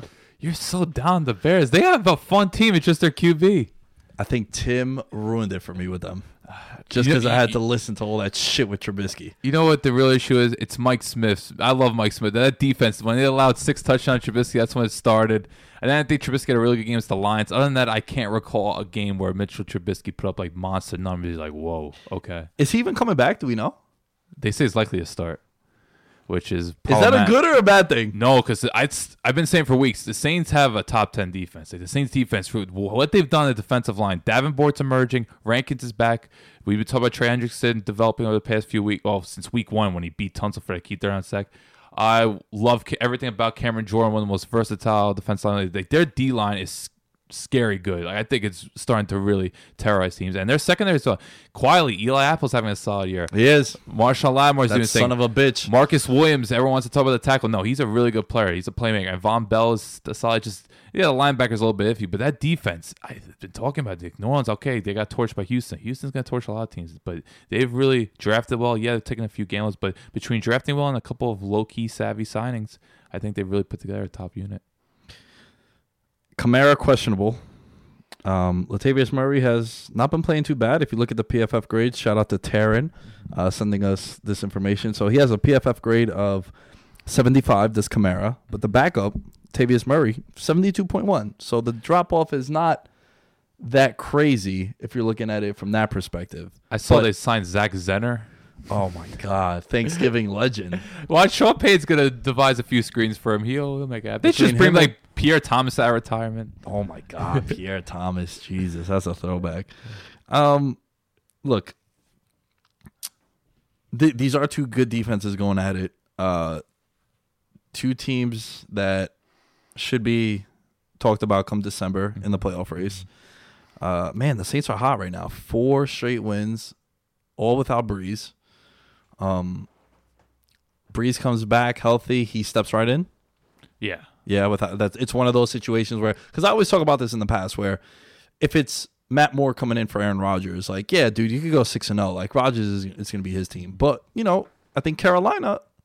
I don't know, man. If I would go back to Cam, I'm go- 100% going back to Cam. yeah, you know, I, I feel like he's get he's gotten a bad rap. Like he wasn't that bad last year until Dude, Cam was MVP candidate. First eight weeks, Yeah. they were six and two. Yeah, he had like that's- seventy three percent completion percentage. I think like fifteen touchdowns, four picks. Just that with all- night game against guys. Pittsburgh. Yeah, the Pittsburgh game and really then just, they just nosedive. So no, I'm not. The whole Cam discussion, just roll your eyes at. Greg Olsen went on uh, some Fox Sports One show today, and he's like, "No, Cam's our guy. Like enough's enough." So he just needs to get healthy, man. You can't. That's it. So and the same thing with Brees, especially given that New Orleans their infrastructure. Like I think just in terms of their offense, uh, there aren't many better offenses playing because that O line. One of the premier units. There's not a weakness there. Then you have Michael Thomas, who the guy can make any catch. Like Michael Thomas is, I think, one of the best contested catch receivers in the league. You can always rely on him to get open. Then you have vertical threats in Ginn and Trey Smith. They're finally getting Jared Cook more involved. It's just then you have Sean Payton. Just everything's comfortable in New Orleans. That's why even a game like this, going against arguably the best defense league, you know Teddy, he's going to make enough smart decisions. All right, losing Kamara not playing could be a problem because this is a game where you want to check it down a lot. Like I see this being a, that kind of a classic game, but I just. I think in terms of teams you want to be the quarterback for, New Orleans is up there because you just know you're going to be comfortable. Chicago uh, coming off a bye week. You know, they played that game in London. Kind of got embarrassed by, the, well, I don't want to say embarrassed because the Raiders are, you know, they're above 500. They got humbled. They did get humbled. Yeah, they got checked. down You know, 17 nothing. yeah, Khalil Mack also kind of got humbled because that was a big revenge game.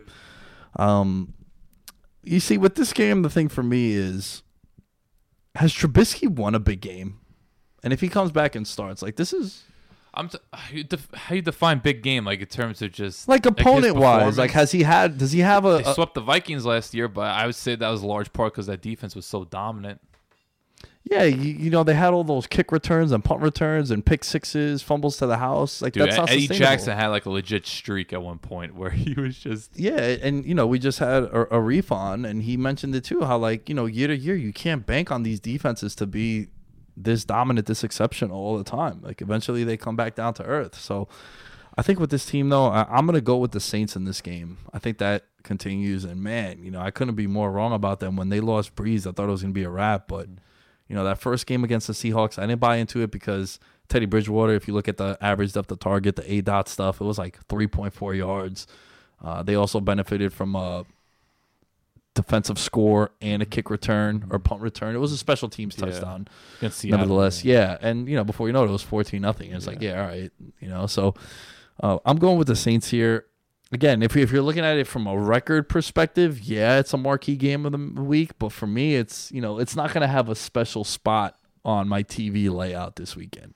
I think it's a fascinating matchup, but given that Chicago's offense, you just don't know what to expect from at this point. And given how good the Saints defense looks like, I'm pretty comfortable taking New Orleans here, even though the game's in Chicago. I think if Chicago's gonna win, that D line's gonna have to take over. Akiem Hicks, which is actually a revenge game. People forget Akiem Hicks was on the Saints. He was drafted. Then he went to New England. Belichick shockingly missed on him, and now he's in Chicago. He's one of the best D tackles league. Him, Khalil they're really gonna have to get after it defensively because it's hard to see the offense scoring more than I'm being generous, 17 points. I don't need think they could score. They barely could get double figures. They're gonna need a few explosive plays. Unless maybe Tarik Cohen could break some. He's always the X factor for me. When I watch Chicago, if they could somehow get Tarik Cohen involved, get him five, seven targets. You know what? Robinson will make a couple plays, but if they could get Tarik Cohen on Premier, get isolated against the linebacker, he could do damage. But no, I'm pretty comfortable picking New Orleans. I think they're the best team in the NFC. Really, Yeah, even absolutely. even better than San Fran. yeah.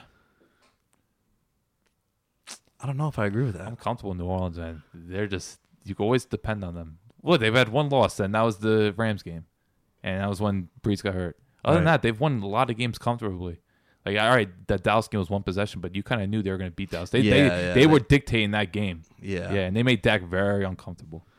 Dak is making himself very Yeah. uncomfortable. And I thought, and I thought the Seattle game was kind of was kind of a statement win because people were kind of uncertain them to go to Seattle, and once again they won very convincingly. And all right, the Texas game they got kind of lucky, but still, it's just I just think the Saints are loaded, and you just always could trust that coaching staff. I think Dennis Allen gets a bad rep from everything happened in Oakland, but he's he's quietly putting together a solid. He's always blitzing. He's another one of those defense coordinators loves the blitz. But Yeah. with that defense and just the versatility they bring, like Davenport's really coming along. I know they uh, giving up a first round for him was kind of sketchy, but uh, look, when you could get an edge rusher and he's someone that's bring consistent pressure, that makes a huge difference, especially when he's not your number one man. Like Cameron Jordan's your number one, and then you got Davenport, Hendrickson, and Rankin. Is just I love what they're doing defensively, and then offensively, you know Teddy B's not going to make mistakes. That's a big thing. That's the reason why I like him so much over Chicago because you know Trubisky's going to make two or three errant throws. Well, Teddy B he might make one, but you know he's You're being play kind with him making only two to three bad throws. I'm being kind of general today.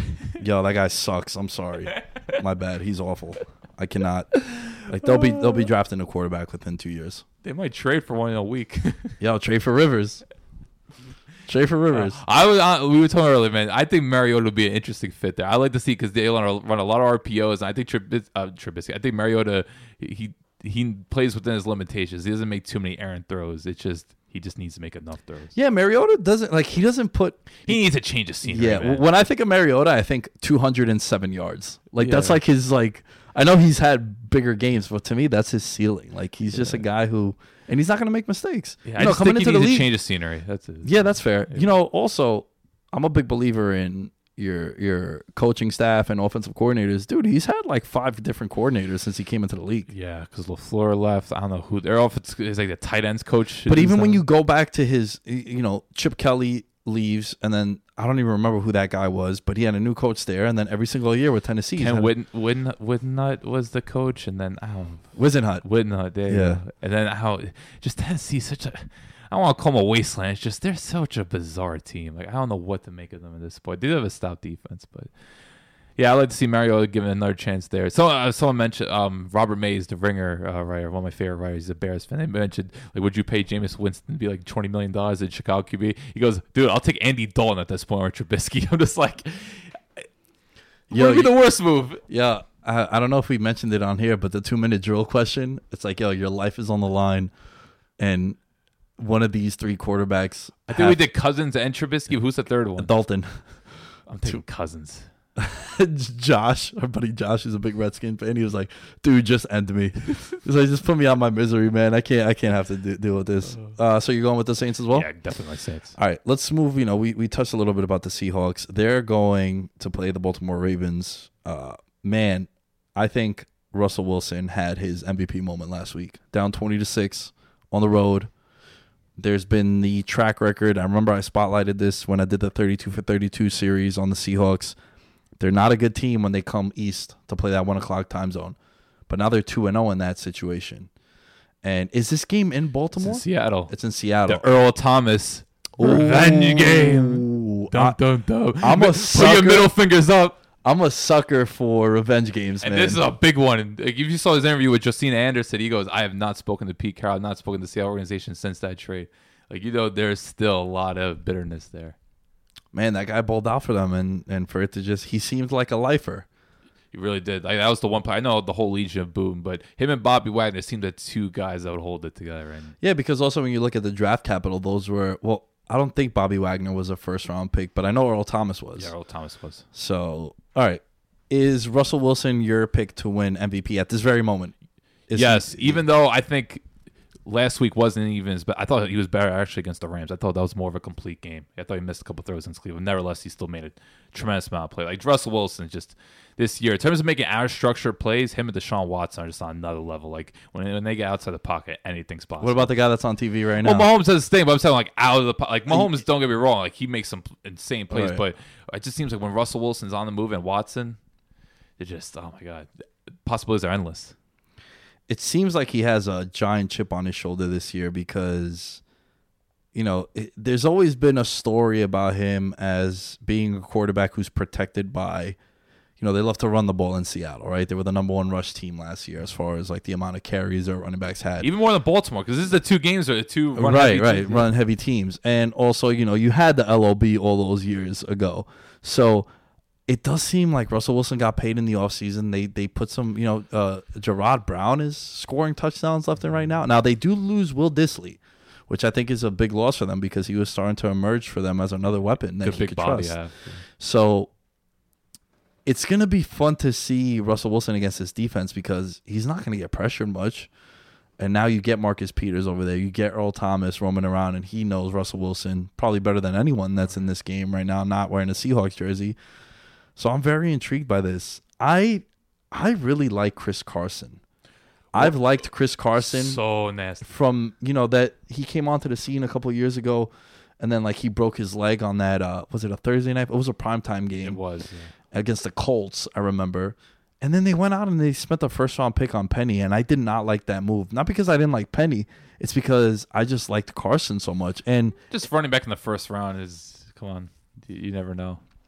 Man, yeah, well, you know that they'll be solid for the most part, but I just think that if you had Carson, I would have been comfortable with going Carson. Dude, just I never see a running back more elusive but more violent. Like you know, running backs are just either they're violent or elusive. He's both. Right. Like you see some of this, he just runs with such aggression. Like he has that couple of nasty stiff arms. The, the, the last two games, the Rams and the Browns, you just see just running with the edge. But then there's times where he'll hurdle over the, like that game against Denver opening weekend last year.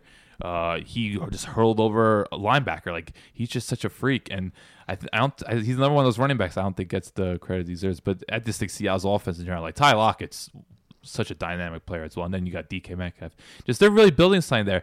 And I think part of the reason why you see Russell Wilson playing with chip on his shoulder, that Dallas game was very winnable. They really let that go last year. When you think about it, they were just so conserved, running on first and second constantly. We watched that game. Were just like, what are they doing? That's when people are like, all right, Brian Schottenheimer, get out of the league. Like we we don't need this. Well, also, I know uh, my buddy Boss remembers this. They lost Janikowski in that game, and that's ultimately right. why they were going for two on all those conversions. But we saw during the game, like you could be more aggressive. You're Russell Wilson. Like stop running on first and second and down. Like that game was so painful to watch. You had two coaches that were just way too conservative. So I think that's why. Because you look at that game, I think they could have won it, and then they would have played the Rams. And then Seattle always plays the Rams. Well, like they kind of lost the run. Like we see with teams, I know Seattle's built. Uh, they're one of the more, I would say, one of the most stable franchises out there, like year in year out there competing. But it's just you never know when you're going to be back in the playoffs, and I think that was kind of a missed opportunity last year. Even though they overachieved and their roster was kind of limited, they still should have beat Dallas, and who knows what happened against the Rams. So I think that's part of the reason why Wilson has a chip on his shoulder. Besides being a guy that uh, kind of always is kind of under not underappreciated, but he's kind of written off just given his height and just people always say, can he make enough throws? It's like he's Russell Wilson. This guy's a top three quarterback. Man, he's. Uh, it's like him. I, I think you mentioned the quarterbacks: Watson, Mahomes, Rodgers. I still think Rodgers up. there. I know Rodgers, Russ. I, I think are the funnest quarterbacks to watch. You give Rodgers a couple of receivers. Uh, his stats, his stat line gets looks much better than compared to Monday night. Let's talk a little bit about the other side of the ball, yeah. man. They The, win so much Ravens. the the Ravens offense. Uh, Lamar Jackson kind of you know he came out the gates gun blazing, and now it seems like is he going to be getting hundred yards every game on the ground? Against as defense as shambolic as the Bengals, I'd say so. Yeah, yeah. But against defenses, like I think I'm interested to see how Seattle sets up because they know about RPOs, they know about design runs. Even though Russell doesn't run it as much, they're still a team. If you look at just how all, both offenses set up, they should be able to game plan, at least stay positionally organized to handle Lamar. Even though Baltimore is just so unpredictable, but. I think Lamar has regressed a little bit as a passer, though. Uh, he has missed a couple throws. He just kind of gets a little wild, and it just in this environment with Seattle, it's gonna be we're gonna see something with him because I know he's playing Arrowhead already, but it's just Seattle's right up there in terms of just hostile environment. So, and between that and I, st- once again Baltimore, just like can they keep relying because. I just watched them with those three tight end sets. Like, can they just keep passing to their tight ends all game long? It's working, but just when they play the top tier teams like Seattle, is it sustainable? I guess we'll find out. Yeah, it definitely is. I, I would say it's Seattle, Kansas City, New Orleans, and Maybe Pittsburgh, still? Minnesota. Minnesota is In Minnesota is a tough place. I know from a betting Chicago perspective. too. From a yeah, but Trubisky sucks. Uh, Minnesota from a from a betting perspective, they're a team who they cover like eighty percent of their games at home. This is a tough place to play, and they started doing the Viking clap. Oh, it's Iceland. Salute to Iceland. Oh man, Iceland. They they eliminated both teams that I bet on in the Euro Cup. Oh, sensational. Uh, what do you what do, who do you got in this game? Are you, are you gonna go with the home team? I guess I gotta go Seattle just because I trust that offense more. I Baltimore they've looked a little iffy offensively, and I don't know if that if they can't get after Wilson, Wilson he's gonna put up numbers, and And I'm interested to see if Peters plays. Ah, man, uh, if you watch, just have DK Metcalf just boxing about it. Just there's, I think the matchups favor Seattle more, and I think Russell Wilson's playing at such a high level now. I'm going to bank on Seattle. Yeah, I think I'm gonna go with you there. Very thi- good coaching match, by the way. Carroll and Harbaugh, two of the two, in a league where you see coaches getting fired three, four years. These two have persevered, man. It's them two, Tomlin, Payton, and Andy Reid, well Belichick. As far as like Bel- tenure. Belichick's like in a whole other. yeah, yeah, yeah, yeah. But, But, but, yeah, but and- Harbaugh and Carroll, in particular Harbaugh, because remember last year people thought he was going to get fired, and you know, look at him, he's still there. Remember there were rumors they were going to fire him, and he's like, "Now week 17, all right, we're going to make the playoffs. We can't really fire this guy. He's done a really Yeah, good job." yeah, yeah, yeah. It's like, dude, the guy's one of the most consistent coaches. Like, come on, you see in this league how hard it is to find coach. Jets. Yeah, sorry, he just gave me the dirtiest look. yeah, yeah. See like, this damn guy. No, but you're right, man. You're right. Shit, even the Giants, I think they're ultimately they're gonna have to move off Pat Shurmur. Like I like that he had the balls to make the move that he did with Eli Manning, but he's still not a guy that like. I like Pat Shurmur, but I'm still kind of iffy on him. All right, fair enough. Uh, all right, Cowboys versus the Eagles. Um, another another guy who's been there for mad long, and I don't understand why. Oh Jason well, we Garrett. don't clue. we include good coaches here. Yeah, the clapper. That, that, that's his nickname on like social media, the clapper. Um, what do you make of that clip that went viral of the guys coming off the field against the Jets and he goes to high five them, and they kind of just leave him there? I just think in general they're just fed up with Jason Garrett. Like I remember you heard reports last year just in training camp, people getting tired of meetings. Like I don't know how much value we're taking Dez Bryant to, but Dez Bryant has talked about how like there's so much pointless meetings in Dallas. And I know Dez probably bitter, and who knows like if he's saying the truth, but still, it just I just how do you get excited playing for a guy like Jason Garrett? I just don't know. I just think like people say, all right, we play in Dallas, it's cool. You know, Jerry's got us. Jerry's got us with gifts. Like it's just playing in Dallas, and just that environment, playing on such a national stage, I think gets you excited. Like Jason Garrett's not really galvanizing anyone. Yeah, and also I think that the the Cowboys. This is a big game here, man. This is the battle for first place in the NFC East. Two teams that I'm still not selling my stock on Philly. I still like Philly. I think. I, I really think they missed a De- DeSean Jackson. Is he coming? I should probably look. He's not. He's not coming back this week. Dallas. But in just- Dallas too, he's just a cowboy killer. And I think with them, man, you know, they seem to have unleashed Miles Sanders out the backfield last week against Minnesota. I think that's a big threat that they could start utilizing more because Darren Sproles like cool story and whatnot, Yeah. but I, I kind of think he's They were shot. using on wheel routes. Like he beat Kendricks bad. Yeah.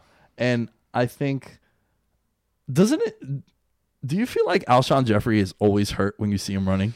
Yeah, he's one of those guys. He's just hanging on, but he makes plays. Nah, he he definitely makes does. plays in traffic. Yeah, He I does. this too. But with the Eagles, man, I'm not ready to sell my stock on them.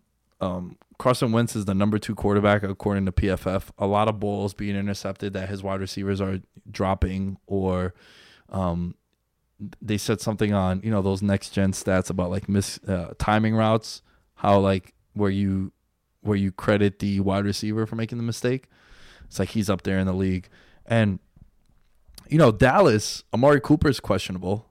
I've He hasn't gone practiced. On, yeah, I've gone on record saying that I think he's the most valuable Dallas Cowboy on that offense. You look at the splits last year; they were three and five, and then they make the trade for Amari Cooper, and they go seven and three. No, seven and one. And he right? and Yeah, he seven and one.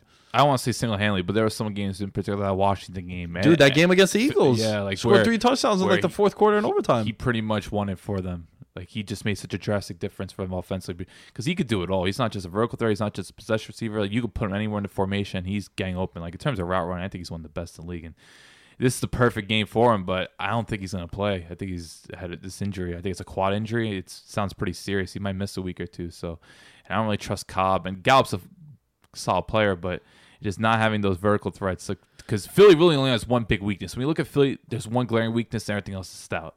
And it's just their secondary. I'm not sure if Dallas because it's hard to run on Philly. That Philly D line. No, their D line is Yeah. no joke. That system too that they have in place over there is, is is very solid. I find it funny that I saw a report that said, you know who's coming back soon? Jalen Mills. And it's like, oh Dude, That's how you know it's bad. culprits. yo, there is no one ah, I forgot what game it was. It might have been it might have been the, the the Falcons last year. Or it was w- one of those games where um again, next gen stats where they say that when you run a double move on Jalen Mills, he's like one of the worst yeah. quarters, That's corners in the league. Yeah. and uh, I think, I think they need to make a move for a corner, man. And you know, you always talk about their GM, how he's always ready to pull some strings. Always, they would. Go, I know Golden Tate didn't work out last year, but still, he's always forward thinking. Yeah, look at the moves last year again. Someone like Michael Bennett in the offseason. and it's just he's always somehow scheming up moves. But I, there were reports saying they were pissed they didn't get Jalen Ramsey. They re, the lo- locker room was fully convinced they're gonna get Jalen Ramsey. So I don't know if Patrick Peterson's they're gonna look at. Maybe look at Desmond Trufant.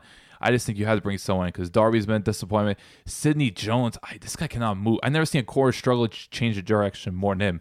He just looks sloppy out there. Avonte Maddox was showing promise last year, but hasn't done much. It's just they're trying to bank on these guys, but no one's really making an impact. Like Malcolm Jenkins really in interviews, like if you can't man up, why are you playing for us? Look at Rasul Douglas last week. Stefon Diggs was just roasting him. It's just you need someone back there. It doesn't matter how good your pass rush is. I love guys like Cox and Graham, but at some point, and Jim Schwartz, he's not a defense coordinator. Blitzes like a madman, but especially in the NFC, if you don't have corners, you're gonna get eaten alive. Whether it's by Michael Thomas, Amari Cooper, Stefon Diggs. Shit, you know, I know your team is struggling, but those guys weren't wild against them too. Yeah, really, and Julio. So it's just that in the NFC you need corners regardless of what division you're in. So for me, just I think they'll be good in this matchup uh, in this particular game just because Cooper's out. But at some point, Philly, if they're really gonna contend for Super Bowl, they're gonna need some corners because look what Davante Davante Adams another one. Look what he did in that first half. If he ain't hurt his toe, what would happen? Like Cowboys in Week Eight have a bye. Then their schedule is very very they got the Giants at some point, right? They got the Giants on Monday Night Football in Week. Nine. Sir Daniel Jones finally getting his weapons back. Have Barkley, Engram, Shepard, Tate on Monday night. Come on now, oh. just saying that defense is going to get a wake up call when they're going to realize that oh shit, this quarterback actually could take three, four steps and oh, open th- something up. Well, I think Dallas defense already got a wake up call from the other New York quarterback. No, I, I know, and I think yo, everyone's gonna laugh, but the Jets offense is not bad when Sam Darnold's in there. It's Robbie not. Anderson, It's not right? no, yeah. Jamison Crowder, Mary showed some life. yeah, yeah. Chris Herndon will be back in a couple of weeks. Um, all right, so they got the Giants, then they got the Vikings at home, then they have where are they? Then they have the Lions, Scrappy Lions. and then they have the Patriots. Dude, I said they were going 88, 8 and 8 in the beginning of the year, and when they started Oh, off 3 and 0, people were losing their fucking minds. And I'm telling you, first of all, we need to let things play out. Number one. Number two, I am a big believer, and I'm going to pick the Eagles in this game that you your your win loss record could be misleading. Absolutely. And I just don't think they've beaten anyone good. And There's teams that start out five and zero and not make the playoffs. Landed in 2015. There being a lot of scrubby teams. I remember NFC East was so bad, AFC South was bad, and then they ended up eight and eight. Like teams go off to really hot starts, but then they fade. And you know, I, I, I really think Dallas has a good roster, so that's why I'm a little surprised how badly they're playing. But it's just coaching, man. Like Kellen Moore kind of looks, he kind of it looks like he's coaching scared now because there's this whole stat about oh, you give the ball to Zeke 20, 25 times, they're gonna win. It's just like no, it doesn't work like that. I I hate that that statistic because because uh, Callahan came out, the new coach for the Redskins, the interim coach. He's like, yeah, you know, we want to run the ball more because stats show that if you run the ball more, you're gonna win. It's like, yeah, no shit, we know that, right? Because you control the clock, you control pace. Running the ball means that you're probably playing with a lead. That's why you're not throwing. Mm-hmm. But I don't believe in that stuff. Like, oh, you give a guy 30 touches, he's gonna. You give Zeke tw- 25 touch against the Eagles, he's going to average like 3.5 yards per carry, and they're going to probably lose by 17. Yeah, yeah. I think Cooper is a big loss for him if he doesn't play. Because I Cooper like is Michael- playing. I think it would have been a more compelling matchup. I, th- I, I think you could see this because Cooper's such a game record. But just between that and the Phillies O line's one of the best. Like I, Dallas's pass rush has been a little disappointing. I, I love DeMarcus Lawrence, but he hasn't. Well, they just lost Crawford too for the year. Yeah, that's a loss. And I think Vander Esch and Smith haven't played that well this year. It's just guys that you expect to play at a high level, like the core of Dallas's defense. Because Dallas was like a top, at least top ten defense last year. Like Dallas defense was stout last year. Now I don't know. Byron Jones is having that great of a season. The guys you expect to play at elite level aren't doing that. So that's another concern. But yeah, I'm going with Philly here. But besides the obvious coaching discrepancy between Doug Pederson and, the Clapper himself, uh, I just think Dallas right now. There's the the guys you expect to be playing at a high level aren't doing it, and just the loss of Cooper and even Dak looks a little rare. I love Dak as a quarterback, but just Yeah, you love him? I'm a big Dak fan. I think he gets a hard rep. I, I think look at look at my drops by the way. I think Dallas leads the league. Both teams actually tie for most drops. Yeah. So I think Dak. I would love to see him with a real coach, but unfortunately, I said you put Dak in in um LA, I think he's a MVP candidate. I think McVay can make him into MVP.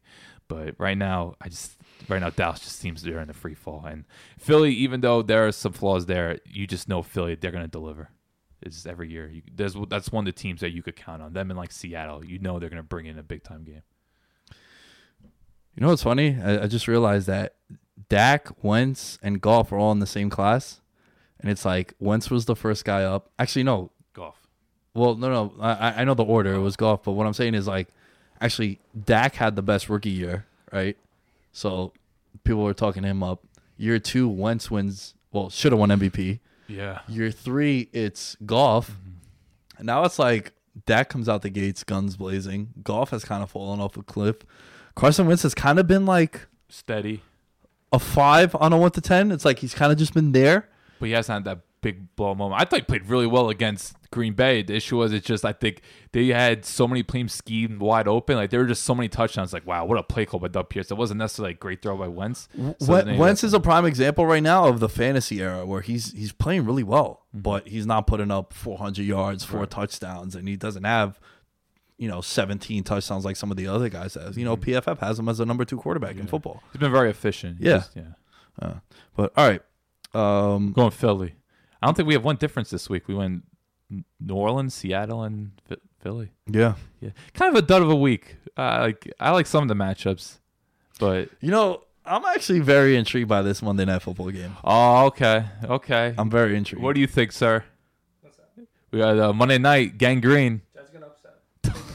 J- are upset. Well, they're they're like a nine nine point underdog. I I, think I, that's, am interested to see Darnold against that secondary because I think the Patriots have the best secondary in the league. Let's see what Adam Gase and those receivers could you know come up with. Hey man, it's uh, it's gonna be fun. I think I'm Brady's gonna light up that defense though, man. Yeah? yeah. Damn, that's foul. My, son Jamal Adams back there running wild. He's playing very well. Yeah. CJ Mo's coming back, but come on, like, I just think Tom Brady against Gregg Williams. Like Gregg Williams is gonna throw those wild blitzes. Brady's like, all right, Rex Burkhead, James White, right there, boom. Julian Edelman crosser, bang. Man, they've had a long time to prepare for that game too. They played on last Thursday. They have, yeah. Oh, Patriots by 30. All right, mind. Scratch the last two minutes of that conversation. All right, Alan. Where can they find you if they want to contact you? Allen underscore Stirk. That's A double L E N underscore S T R K. If you're a Falcons fan, number one, I pray for you. Number two, check out Alan's stuff, man. He's sensational. Even prior to him joining the show, I always loved the the the film review that he was doing for Yeah. them. I'll be covering uh, Falcons Rams this weekend, which I expect a very angry Rams team. I expect Aaron Donald to have like 13 hurries, eight hits, and like three sacks. But yeah, whatever. I- I'm I'm excited to watch the Rams, but yeah, it's very hard to get up for Falcon games these days. His team couldn't. I don't think there's many teams that need more of a makeover more than the Falcons do at the moment. Very fun uh, fantasy aspect that game. Oh well, damn. Julio versus Ramsey. I just really yeah, because it looks like Ramsey's gonna play. So, and they have no corners right now. So you assume Ramsey they're gonna put him on Julio. So that is at least one fun matchup. But it's just I don't know. The Falcons are just they're just a slog to watch right now. Defense is just embarrassing. Not the vent right now. Just defense is embarrassing. The offense, yeah, they'll put up numbers, but. It's just what they gotta score at least thirty to be competitive at this point. That's the kind of position they're in. So, yeah, there it is. At the Lamb Show is where you can find me. At Veterans Minimum is the Twitter and Instagram handle. If you guys want hats or shirts, DM either the Twitter or the Instagram for Veterans Minimum. As far as I go, you can find me at the Lamb Show on all social media outlets as well. Patreon.com slash Veterans Minimum. We are running a cool contest for the month of November. Make sure you get in there in the month of October for it. Some nice, fun prizes. And I think you, one of you, the winner of that November contest, will be able to join the show as a guest spot. So tune into that. Check out the Patreon. A lot of fun stuff. And we will catch you guys next week. Also, also, I just remembered if you haven't checked out the Eastern Conference NBA preview over under win total, I had Impy. Impy was back on with me, my buddy Marco. We broke down the Eastern Conference. Monday's episode, it's already up. If you're a Patreon member, go check that out. The Western Conference preview is up already, and that'll be dropping on Monday. So stay tuned. A lot of fun stuff coming up, and we'll catch you guys next week.